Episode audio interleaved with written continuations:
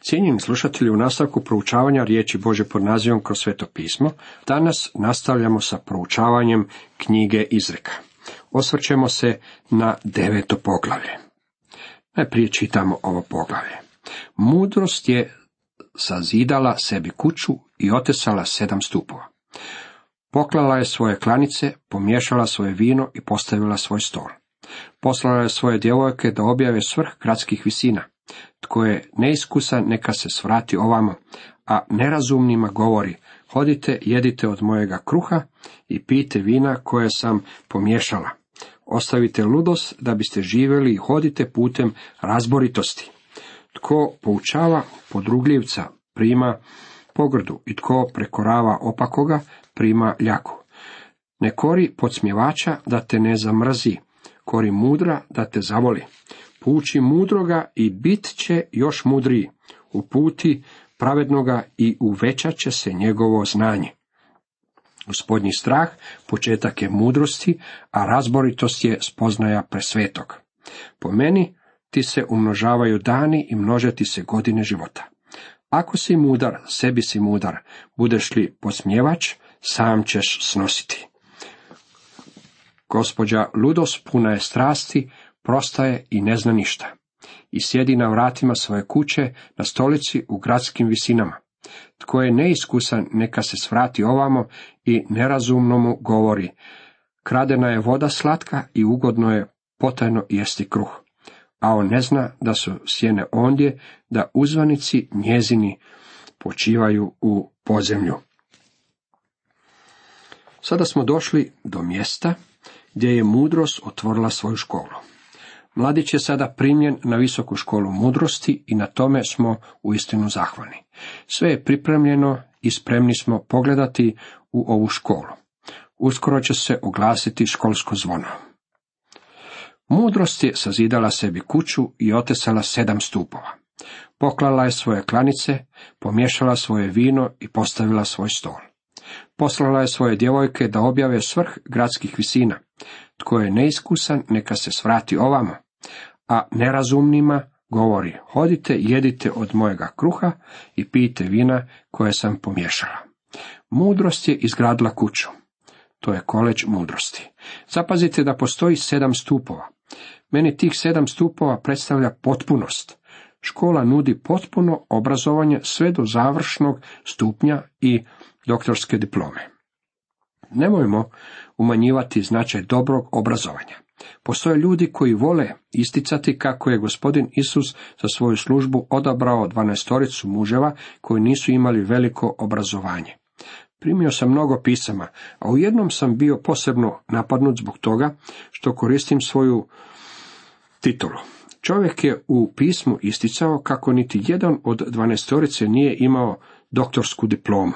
Moram napomenuti kako zaslužena doktorska diploma predstavlja godine napornog rada i kako čovjek koji ju je zaslužio ima pravo njome se i koristiti. Slobodno ću priznati kako se čovjek mora začuditi nekim stvarima u našem obrazovnom sustavu. Poznajem jednog mladića koji radi na svom magisteriju iz povijesti. Rečeno mu je neka zaboravi datume i pojedince kako bi stekao okus određenog razdoblja, stil života i stavove tog razdoblja. Moram priznati da je takav način poučavanja doista klizav. Čvrsto vjerujem da su činjenice vrlo važne. Znam također da još uvijek imamo nekoliko dobrih škola koje funkcioniraju na tim načelima. Što se tiče obrazovanja apostola, tko god je proveo tri godine s našim gospodinom, Isusom Kristom, ne može se smatrati neobrazovanim čovjekom. Ti su ljudi naučili vrlo mnogo od najvećeg učitelja kojeg je ovaj svijet ikada vidio. I naravno, apostol Pavao bio je vrlo obrazovan u školama svoga vremena. Nitko za njega ne bi mogao reći da se radi o neukom čovjeku. Zapamtimo da je mudrost gospodin Isus Krist i on je sposoban podariti nam potpuno obrazovanje. Poklala je svoje klanice, pomiješala svoje vino i postavila svoj stol. Sada je vrijeme da se dođe u školu i počne svetkovati na predavanjima koja su pripremljena. Poslala je svoje djevojke da objave svrh gradskih visina. Ovdje nalazimo u istinu veličanstvenu sliku. Moram vas podsjetiti kako je i nama u ovome vremenu upućen sličan poziv. Pripremljena je svadba i svadbena večera i svim uzvanicima odaslan je poziv s porukom da je sve pripremljeno. Mnogi uzvanici odbijaju poziv. Tada sluge odlaze na sve ceste i putove pozivajući sve ljude na svadbenu gospu. Čitamo u Mateju 22. Jako je zanimljivo da mudrost mora odlaziti na sve ceste i putove kako bi ljude pozivala da dođu. I mi moramo odlaziti na sve ceste i putove. Naša poruka je sljedeća. Bog je izmiren sa vama, sada se i vi pomirite s Bogom. Kristovi smo dakle poslanici, kao da Bog opominje po nama, preklinjemo umjesto Krista, pomirite se s Bogom, čitamo u drugoj Koričanima 5.20. U današnjem vremenu riječ se širi više nego tijekom cijele povijesti svijeta. Na sve krajeve svijeta odašilje se poziv ljudima da dođu u školu mudrosti, odnosno da dođu gospodinu Isusu Kristu. Ostavite ludost da biste živjeli i hodite putem razboritosti. Postoje ljudi koji ne žele čuti. To su podrugljivci. Nema koristi od gubljenja vremena s njima. U praktički svakoj crkvi pronaći ćete malenu skupinu koja se odupire Božoj riječi. Trebamo li im i dalje davati Božu riječ? Ne. Gospodin Isus rekao je da ne bacamo svoje biserje pred svinje. Zapazite što piše u naredna tri stiha. Neki tumači Biblije smatraju da one ovamo ne spadaju, odnosno da su te izreke umetnute na ovo mjesto. Dragi moji prijatelji, te riječi pripadaju upravo na ovo mjesto. Čitamo. Tko poučava podrugljivca, prima pogrdu i tko prekorava opakoga, prima ljaku. Ne kori podsmjevača da te ne zamrzi, kori mudra da te zavoli. Pouči mudroga i bit ćeš još mudriji, uputi pravednoga i uvećat će se njegovo znanje. Ako nekim ljudima date Božu riječ, on će vas zbog toga mrsiti. Ta tvrdnja doživjela je sviju žalosnu potvrdu u svim razdobljima povijesti. Postoje ljudi koji su tako prazni i neuki da uopće ne žele prihvatiti Božu riječ. U današnjem vremenu slušamo o ljudima koji se drže liberalne teologije, a koji su vrlo širokih pogleda na svijet. Znate li da su liberalni teolozi širokih pogleda na svijet upravo oni koji su vjeru istjerali iz naših škola? Oni ljude koji se drže fundamentalne teologije nazivaju zadrtinama. Volio bih znati tko je istinski zadrt. Ako ćemo iskreno, meni ne smeta da se naučava o evoluciji u našim školama, ako će meni dopustiti da usporedo poučavam iz Biblije. Liberali širokih pogleda na svijet to međutim ne dopuštaju. Bez obzira na diplome koje posjeduju, ti su ljudi bez znanja. Uistinu su ograničenog uma kada ne dopuštaju da se poučava iz Bože riječi. Općenito je pravilo da što manje čovjek zna, to je više uvjeren da zna mnogo. Još nikada nisam susreo liberalnog teologa koji za sebe nije smatrao da je najpametniji na svijetu. Mislio je da sve zna i sve razumije. Pa opet ne razumije. Što čovjek više zna, više će prepoznavati vlastito neznanje i vlastita ograničenja. Jedan od istinskih velikih propovjednika koje sam upoznao, a mislim da je imao najbriljantniji um među svim ljudima koje sam upoznao, često je govorio. Što više proučavam Bibliju, to više prepoznajem koliko u stvari malo poznajem. Dragi moji prijatelji, ne možete proučavati Bibliju bez shvaćanja koliko u istinu Bibliju ne poznajete. Podrugljivci, međutim, nemaju nimalo želje naučiti Božu riječ. Dajući riječ takvom čovjeku, samo gubite svoje vrijeme. Gospodnji strah početak je mudrosti, a razboritost je spoznaja presvetog, kaže nam deseti redak ovog devetog poglavlja. Možda ćete reći, imali smo ovaj stih već ranije. Da, dok je mladić još bio u obitelji, prva pouka koju je primio bila je o strahu gospodnjem. Strah je gospodnji početak spoznaje, a ludi preziru mudrost i pouku. Nalazimo to u izrekama 1.7. Sada je mladić došao u koleđ života i koleđ mudrosti. Upisao je prvu godinu sveučilišta razumnosti i ovo je njegova prva pouka. Strah je gospodnji početak spoznaje, ali ludi preziru mudrost i pouku. To je mjesto na kojem svi počinjemo. Ako niste počeli na tom mjestu, onda još niste niti krenuli, dragi moji prijatelji. Čovjek je lud, kako nam kaže ova knjiga, ako namjerava živjeti bez Boga u ovome svijetu. U našem suvremenom društvu mnogo se brinemo oko sigurnosti, sigurnosti na autocestama, sigurnosti u kući, sigurnosti za svaki vrst uzrasta.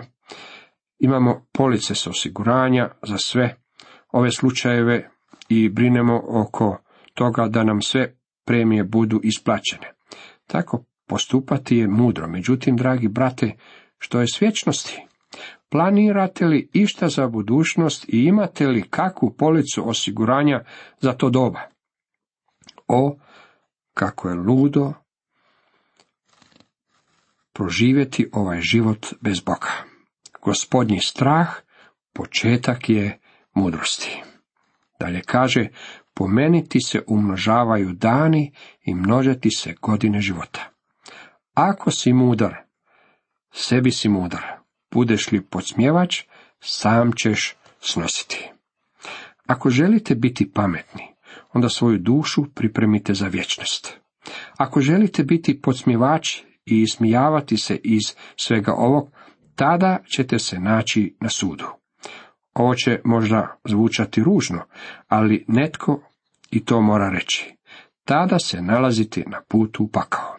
Budeš li podsmjevač, sam ćeš snositi. Ako ste odlučni ustrajati na svome putu, bit ćete gubitnik.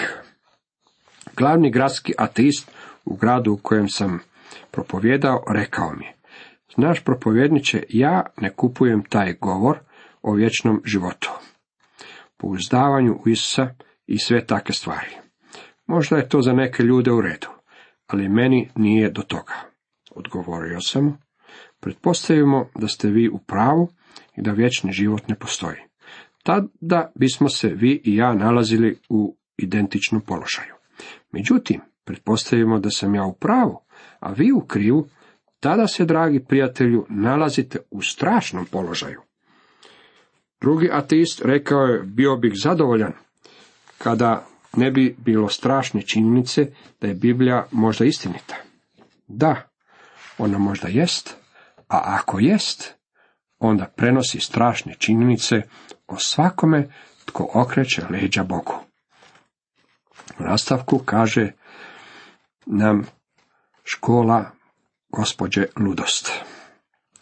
Gospođa Ludost puna je strasti, prostaje i ne zna ništa. Vidite, i ludost ima svoju školu. Njenih učenika je vrlo mnogo u današnjem svijetu. I dalje kaže, i sjedi na vratima svoje kuće na stolici u gradskim visinama. Ona ne mora ići po cestama i putovima kako bi ljude pozivala u svoju školu. Oni dolaze k njoj, na tisuće odlaze u njenu školu.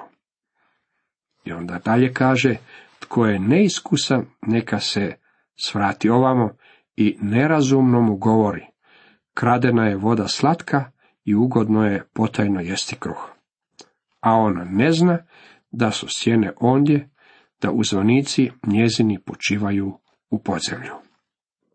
O, koliko se takozvanih mudrih ljudi upisalo u njenu školu i ondje našlo svoj tragični svršetak. Lord Byron je na kraju svog raskalašenog života napisao sljedeće riječi. Moji dani su na žutom papiru. Svijeće i plodovi ljubavi nestali su. Crv, rak, rana i žalost. Moji su drugovi. Byron je imao sve što ovaj svijet može ponuditi. Dobar izgled, geni, slavu i bogatstvo. Ali je ipak rekao, crv, rakrana i žalost moji su drugovi. To je za njega učinila škola gospođe Ludost. Gospođa Ludost puna je strasti, prosta je i ne zna ništa. I sjedi na vratima svoje kuće, na stolici u gradskim visinama. Tko je neiskusan, neka se svrati ovamo i nerazumno mu govori, kradena je voda slatka i ugodno je potajno jesti kruh. A on ne zna da su sjene ondje, da uzvanici njezini počivaju u podzemlju. Jedan je poznati filmski glumac bio oženjen s nekoliko svjetskih ljepotica u svom životu. Pred nekoliko dana je kao starac počinio samoubojstvo, ostavivši za sobom sljedeću poruku. Dosadio mi je život. Kako je to tragično. Moram napomenuti kako ludost i dalje ima svoju školu i pred njom je veliki broj onih koji se gužvaju u želji da se prijave. A on ne zna da su sjene ondje, da uzvanici njezini počivaju u podzemlju, završava ovo poglavlje. Cijenjeni naši slušatelji, toliko za danas.